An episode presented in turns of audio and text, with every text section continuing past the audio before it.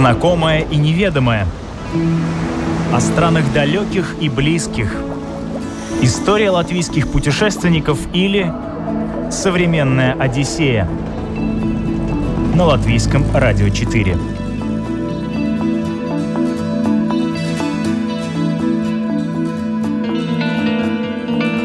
Здравствуйте, друзья! Это программа «Современная Одиссея». У микрофона Елена Вихрова. И отправимся мы сегодня, вы не поверите, за пределы Латвии.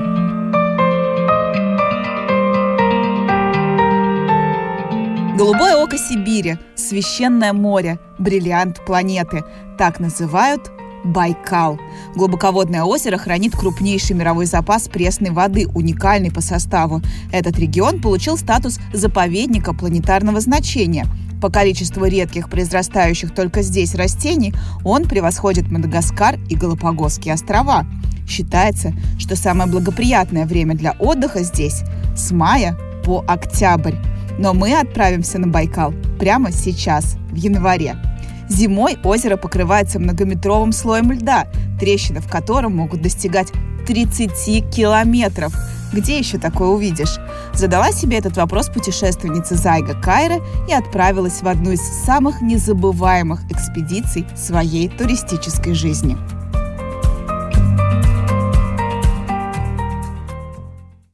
Ну, как бы мне всегда нравилась э, и зима, и лед. И последние года, как бы в Латвии у нас э, зима такая, какая она есть. у нас особо ни леда, ни снега, и как бы это было то, что казалось интересным. Также, конечно, сам Байкал, поскольку он настолько большой, а, ну, этот э, сам лед тоже, как это будет ходить по абсолютно прозрачному льду, если он э, несколько метров э, толщину, и, ну, как бы, это и на самом деле было очень интересное ощущение. А как вы туда отправились? Это была какая-то уже организованная туристическая поездка или вы сама дикарем туда добирались? Нет, я добиралась сама. Правда, я нашла человека, который мне пом- помог э, сорганизовать все это. А, это один из российских фотографов, и как бы с его помощью как бы составил этот маршрут, он помог и с транспортом, и другими вещами. Но, в принципе, ехали сами. А из чего состоял этот маршрут? Вот можете так вернуться хронологически? Как а, добирались а, и, и, и, и... В принципе, мы, э, мы летали на самолете, просто чтобы экономить время. Конечно, можно ехать на поезде, но это довольно долго, и также это не получается дешевле. Угу. Поэтому мы, мы ехали э, в Москву и потом уже э, дальше э, отправлялись до самого Байкала. И потом переезжали на местном автобусе до, до, до острова, потому что, в принципе, все время мы провели э, на острове Ойх, Ойхон. И оттуда мы тоже с местными шоферами ехали по Байкалу, потом шли как бы пешком, э, ну, как можно сказать, больше как в фототурах. Фотографировали довольно много. Вот так. Какие первые впечатления? Вот помните, когда вы увидели Байкал? Ну, первое, конечно, нет ассоциации с тем, что это озеро кажется, что это большое море или что-то такое, потому что это очень большое пространство. А, ну, и я специально как бы до этого э, смотрела очень много фотографий. И поэтому для меня даже было такое удивление, э, что есть горы тоже. В одной стороне есть довольно большие горы. Протяженность береговой линии Байкала там почти 600 километров, если я не ошибаюсь. Ну, да, в общем, много. Да. Много ли да. вы объездили? В принципе, мы э, объездили ту часть, которую а, местные сами называют э, Малый Байкал, а, там, где, получается, довольно широкое место, потому что там очень хорошо замерзает лед, и как бы там э, нет никакой опасности передвигаться по льду на машине. Ух ты. Да. Если ехать в большой уже Байкал, где уже получается за островом, э, островом Альхон, а, то там уже получается тоже, что у них есть довольно много всяких ограничений сейчас, потому что там есть тоже ну, какие-то моменты опасности ехать на машине, если ты не знаешь эти места, если ты не знаешь лед, потому что около Байкала есть места, где выходят эм, горячие воды, этот лед может быть очень нестабильным. И также э, выходят разные газы, и получается, что в льду э, образуются такие как бы пустые пространства, и машина может просто поломаться туда. А Малый Байкал это прям вот как проезжая часть, то есть машины спокойно совершенно пересекают ну, прям по воде? Ну, конечно, ну, конечно, да, есть тоже какие-то моменты, которые в любом случае надо учитывать, поэтому у нас повезло, у нас был очень хороший шофер, который всем справлялся. Но, в принципе, да, это довольно, как бы, такое спокойное место, где, в принципе, ну, любой может быть поехать. И мы по льду тоже шли, и также и пешком ходили, и на коньках катались тоже.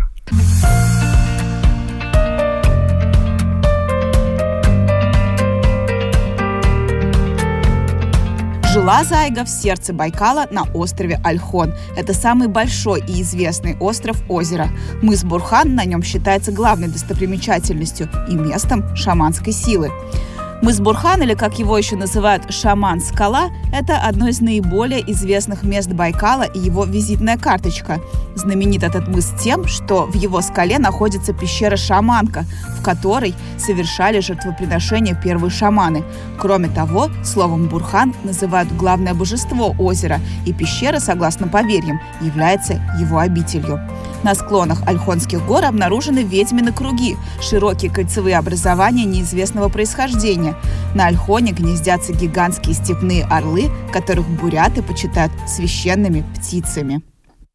Мы как бы не посещали какие-то конкретные места как бы осмотра туристические, мы на самом деле просто смотрели а, актуальную информацию от, от спутника, фотографии, где места, где э, лед без снега, э, где-то что-то интересное, или ехали до островов, потому что именно около островов образуются э, такие интересные э, ледники. Как сталактиты, сталагмиты, там разные пещеры, и больше как бы именно смотрели разные эти ледяные образования, больше так, э, ну, как бы такие места искали. Угу. А как там местные живут? Вот со, с особенностями быта местных удалось как-то, ну, хоть глазком взглянуть? А, особо нет, но мы были на самом большом а, как бы городке, если можно так сказать. Но дороги, конечно, это только название дороги, потому что по большинству а, это довольно такое тоже э, дороги там э, особо нету. Там тоже надо э, как бы быть довольно хорошими навыками, чтобы зимой проехать по этим дорогам. И живут они довольно так, э, ну как mm-hmm. скромно, да, нет никаких больших таких экстр. Э, как я понимаю, даже электричество и вода зимой нормально, только где-то, может быть, 10 лет потому что зимой довольно все-таки суровые обстоятельства. И там, где мы жили, тоже э, с водой проблем не было. А, но, насколько я поняла, есть тоже места, которые зимой не предлагают туристам оставаться именно из-за проблем с водой. Угу. А вы где жили? А, ну, как э, такой, как гостевой дом. Угу. Ну, как бы у нас было, ну, как бы и, и тепло, и душ, э, ну, как бы обстоятельства были хорошие. Но у местных жителей все это есть, э, тепло, душ? Или прям совсем спартанские условия? Ну, как понимаю, есть тоже, э, кто живут и довольно спартанский, да. Угу. А как там вообще зимой, там, насколько холодно? Ну, мы, мы приехали, нам получилось, что первый день был очень теплый, у нас был минус 11, так что мы могли как бы привыкнуть, потому что а, еще за день я была в Израиле, там О. было плюс 22, так что мне получилось такое очень большое перемена. И потом уже на следующий день температура падала. Потом уже было минус 20, минус 25. Но так в среднем днем было где-то минус 23. Самое большое, по-моему, было минус 30. А какие советы вы могли бы дать тем, кто, ну, будем надеяться, что ситуация с коронавирусом закончится уже в конце концов, и люди смогут опять начать путешествовать. Какие советы вы могли бы дать тем, кто на Байкал собирается? Но если как бы ехать самим э, без, без э, местной какой-то помощи, тогда надо учитывать то, что люди там, ну как сказать, если ты, например, договорился о транспорте, что он тебе будет в конкретную дату, в конкретное время, тебе надо очень самому про себя напоминать. Надо звонить, напоминать, э, что было такое, что договаривались, потому что как бы, ну, это есть такая местная а, интересная вещь, что, что несмотря, да, что туристов много, но они довольно так свободно к этому относятся, это надо всегда про себя напоминать, и надо просто надеяться, что, что про тебя не забудут. ну, это такой маленький нюанс. Еще то, что очень многие говорят, что ужас, минус 25, э, что это очень кошмарно холодно. Ну, конечно, это холодно, но этот холод, он совсем-совсем другой, как у нас. Потому что у нас уже на самом деле минус 20, но это уже по ощущениям очень холодно. Да-да. Там минус 20, это как бы холодно, но э, намного приятнее этот холод. Ну, конечно, надо, да, да, как бы готовиться. Э, самое главное, даже, может быть, э, не обувь, а что я не первый раз э, проверила, что очень важно, чтобы были очень хорошие носки. И, конечно, их надо менять, потому что если там что-то немножко, если в транспорте потеет, и потом выходишь снаружи, конечно, будет не так комфортно. Потом, поэтому про это тоже всегда надо очень думать. То есть носки важнее обуви? В каком-то плане, да, это может так быть. Угу, интересно. А что по ценам? На, на какие расходы стоит рассчитывать? Сам авиаперелет туда-обратно, это было где-то 700 евро. Ну, на месте все передвигаться, или жилье, или если брать, как мы брали, что мы брали шофера и с бусом, что, чтобы нас везде провозили, куда нам надо, ну, это надо рассчитывать уже все более тысячи евро на человека. Ну, Но, то есть не правда, такой бюджетный и... отдых получается? Это не очень бюджетный, да, потому что это тот очень далеко, mm-hmm. и и на месте тоже эти а, приездки, они очень большие, ну, как бы длинные. Угу. И, конечно, очень многие местные живут только от туризма. И так как это довольно сезонально, э, как зимой, так и летом, то, конечно, на тот маленький период, когда туристы есть, ну, конечно, местные на это зарабатывают. Современная Одиссея на латвийском радио 4.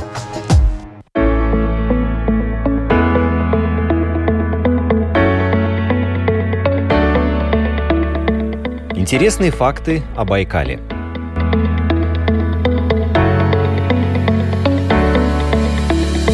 Чистота воды в Байкале позволяет увидеть сквозь ее толщу объекты на глубине до 40 метров. Сейсмическая активность в районе озера колоссальна. Землетрясений на Байкале происходит по несколько сотен в год – Однако сильными они бывают не так часто, и большинство из них может быть обнаружено лишь высокочувствительным оборудованием. Воду из озера иногда приравнивают дистиллированной. Это обусловлено уровнем содержания минералов, крайне небольшим для пресной природной воды. Несмотря на то, что Байкал – это озеро, здесь бывают сильные штормы. Высота волн может достигать 4-5 метров – Байкал еще не пересекал вплавь ни один пловец. Средняя температура воды летом в верхних слоях озера 8-10 градусов.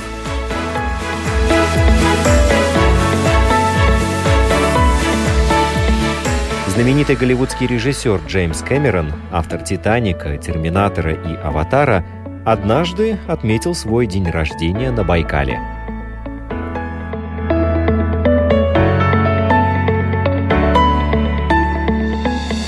Сергей Зверев, известный московский стилист, родился на Байкале в поселке Култук. Максимальная глубина Байкала 1637 метров. Это 584-этажный дом, 909 человек, стоящих друг на друге, или пирамида из 1723 болидов Формулы-1.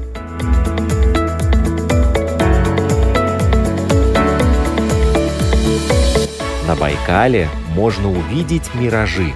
В хорошую солнечную погоду вы легко можете увидеть, как корабли плывут по небу, а острова висят над морем.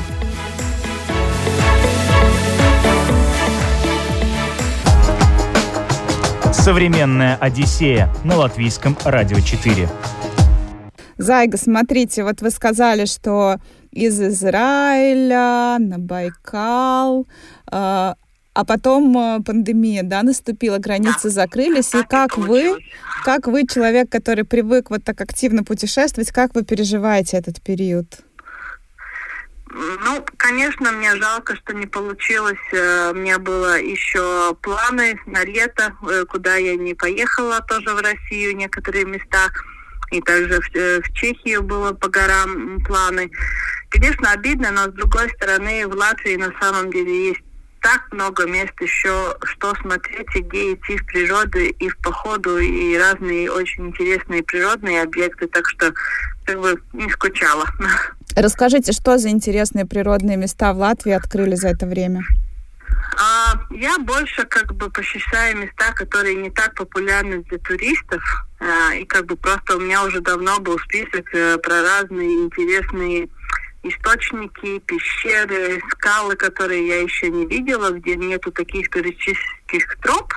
И как бы просто это время в этом году использовала больше идти в экспедициях таких. А как вы такой список составили? А, ну, это работа как с интернетом, так и с книгами, э, старыми путеводителями. Ну, как бы информацию надо довольно много искать. И также, конечно, ищу людей с общими интересами, которые как бы тоже готовы поделиться какими-то интересными местами. Ну а что вот для вас стало открытием? Или локации запрещено э, передавать другим? Ну, э, знаете как, тогда, когда это место такое, которое не, нету таких указателей, и довольно трудно так просто рассказать, тогда легче показать на карте. Но, например, э, э, поход вдоль реки Стритика, очень интересный, и там есть э, как минимум три очень э, впечатляющих пещер.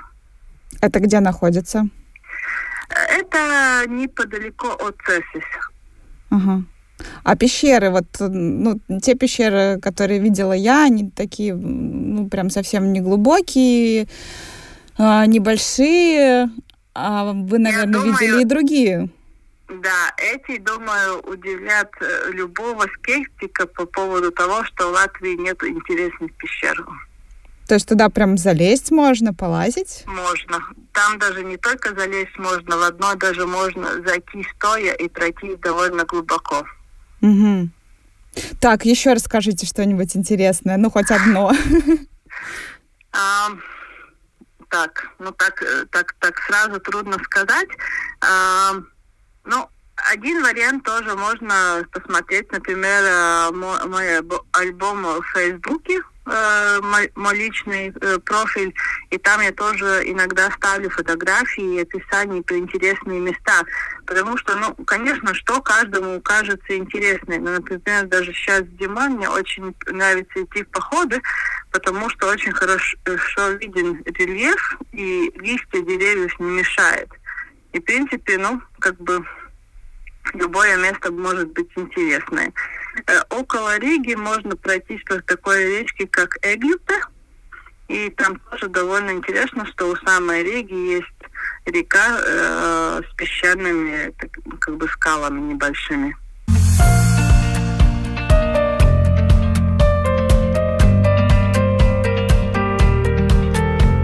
Зайга уже была в гостях у нашей программы. Она рассказывала о вызове, который бросила в прошлом году – исследовать 20 самых красивых озер Балтии. К этому проекту мог присоединиться любой желающий, и до начала пандемии собравшейся команде удалось исследовать несколько озер, которые до этого были просто пятном на карте. Сайга, мы с вами познакомились в прошлом году, когда вы осуществляли такой интересный вызов по озерам Балтии. Да. Вы, угу. вы его закончили, вы прошли те озера, которые планировали? Нет, не получилось пройти все, потому что то, что в Литве и Эстонии, ну, конечно, не получилось осуществить, потому что те, которые были в Литве и Эстонии планированы, они как бы больше были Э, планировались э, осенью и зимой, потому что там самое лучшее время, когда ехать, но это, конечно, не получилось. Но пока еще могли встречаться, мы пошли дополнительные другие озера в Латвии, и, в принципе, было 9 походов, и, по-моему, получилось 11 или 12 озеров. Здорово. Планируете ли в этом году какой-то вызов? Ну, хотя бы внутри Латвии? Ну, это очень сейчас большой вопрос. Что мы можем сделать, когда мы сможем делать и нормально встречаться, чтобы как бы не боясь не только заболеть, но как бы и учитывая все-таки все законы. Ну, сейчас это очень трудно сказать, что и как будет с туризмом. Ну, а хотелось бы что-то вот исследовать э, так более пристально в этом году? Я, я одну вещь э, могла бы делать то же самое про озера, потому что я довольно много прошла в этом году экспедиции, нашла новые интересные места, где можно э, обойти озера, чтобы было краси, красивые виды, чтобы было интересно что-то посмотреть. Также можно идти э, вдоль э, довольно многих э, рек, где очень красивые живописные тоже виды. Ну, будем смотреть, как будет продвигаться ситуация как бы не только у нас, но тоже везде. То есть вас к водоемам больше тянет? Больше, да, потом и людям тоже вода нравится. Это всегда такие как бы места, где пространство есть, где этот э, вид есть. И зимой тоже, например, э, какие-то ледяные, э, ну, ледники какие-то интересные тоже появляются. Так что да, вы упомянули уже, что можно даже было покататься на коньках, да, где-то в Латвии? Да, мы успели. В декабре успели. Все-таки, значит, все еще не так плохо. Значит, еще можно ожидать, что мы сумеем покататься на латвийских озерах на коньках. Не обязательно на Байкал ехать. Да, не только озера, также можно очень интересно по болотам, потому что если у кого-то есть возможность, даже в этой зимой а, эстонский эстонцев есть а, национальный парк Сома, а, там есть очень большое болото, и там можно очень красиво, очень интересно на коньках тоже кататься по льду. Здорово. Ну, будем надеяться, что границы откроют. Это, конечно, такое чуть-чуть э, такая неприятная вещь, что, например, э, если ты хочешь только побыть у природы и не планируешь встречать людей, у тебя как бы даже нет возможности на природные объекты поехать. Угу, к сожалению. Да. Ну что ж, будем надеяться, что 2021 принесет нам больше хороших новостей и открытых границ, и мы сможем все-таки ну, путешествовать без преград. Да, надеюсь, потому что я еще на прошлой неделе купила на август билеты на Камчатку и очень надеюсь, что попаду. Ой, ну я надеюсь, что мы с вами тогда свяжемся после вашей поездки на Камчатку и поговорим о том, как это было. Современная Одиссея на латвийском радио 4.